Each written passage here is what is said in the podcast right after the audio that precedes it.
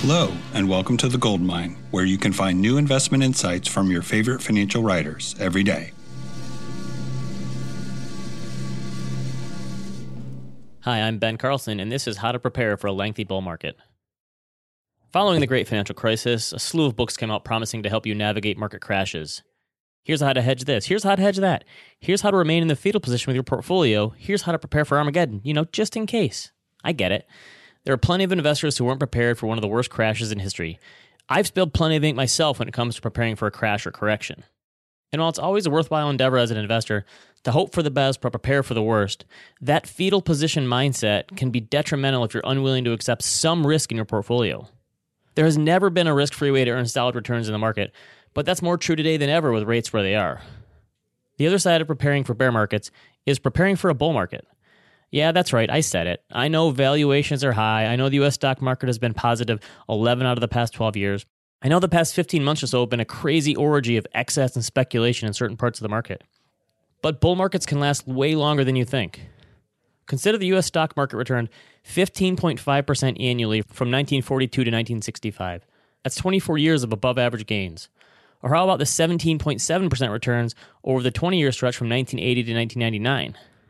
It's hard to wrap your head around the idea that this bull market could still have a number of years to run, but stranger things have happened. I'm not saying it's going to happen, just that it could. Since we've seen so many pieces about how to prepare for a bear market, here's how to better prepare for a bull market. First, expect pullbacks along the way.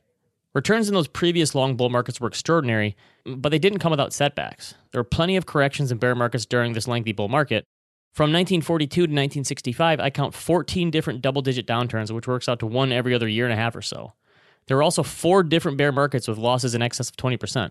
I'm sure every time one of those bears hit, people assumed the bull was over, yet it kept coming back.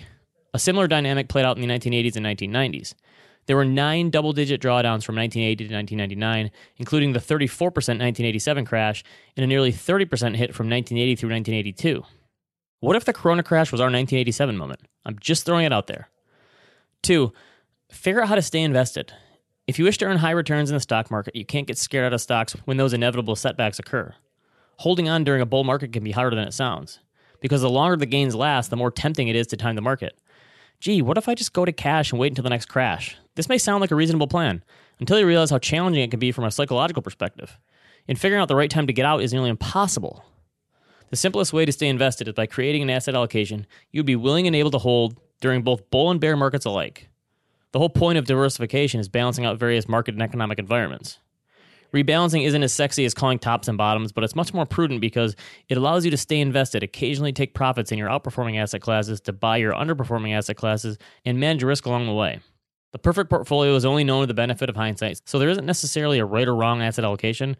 It all depends on your willingness, need, and ability to take risk. Number three, filter out your FOMO. One of the worst parts about bull markets is seeing others take irrational risks and make more money than you. It's difficult to stay satisfied when you see otherworldly returns elsewhere. I think the best way to avoid FOMO is by creating filters to define what you will and won't invest in. If you have a specific set of strategies, asset classes, and securities you're comfortable with, it's much easier to say no to everything else, regardless of how much money others are making. If you don't understand it, don't invest in it is a pretty good rule of thumb here. And finally, number four, avoid unnecessary mistakes. A combination of FOMO and greed can make people take really dumb risks with their money during a bull market. This opens you up to all sorts of scams, frauds, charlatans, and hucksters looking to take advantage of loose risk parameters. If it sounds too good to be true, it probably is. Of course, there's no guarantee the lengthy bull markets of the past will repeat. I could write an entire follow up piece on the differences between now and then. Things that have never happened before seem to be happening all the time these days. It always feels better investing when things are moving up than when they're moving down, but bull markets still present their own set of challenges. For more from me, check out a wealthofcommonsense.com. This podcast is for informational purposes only and is brought to you by Ritholtz Wealth Management. Clients of Ritholtz Wealth Management may maintain positions in the securities mentioned on this podcast. If you're new to investing, check out liftoffinvest.com to get started with us today. Solid.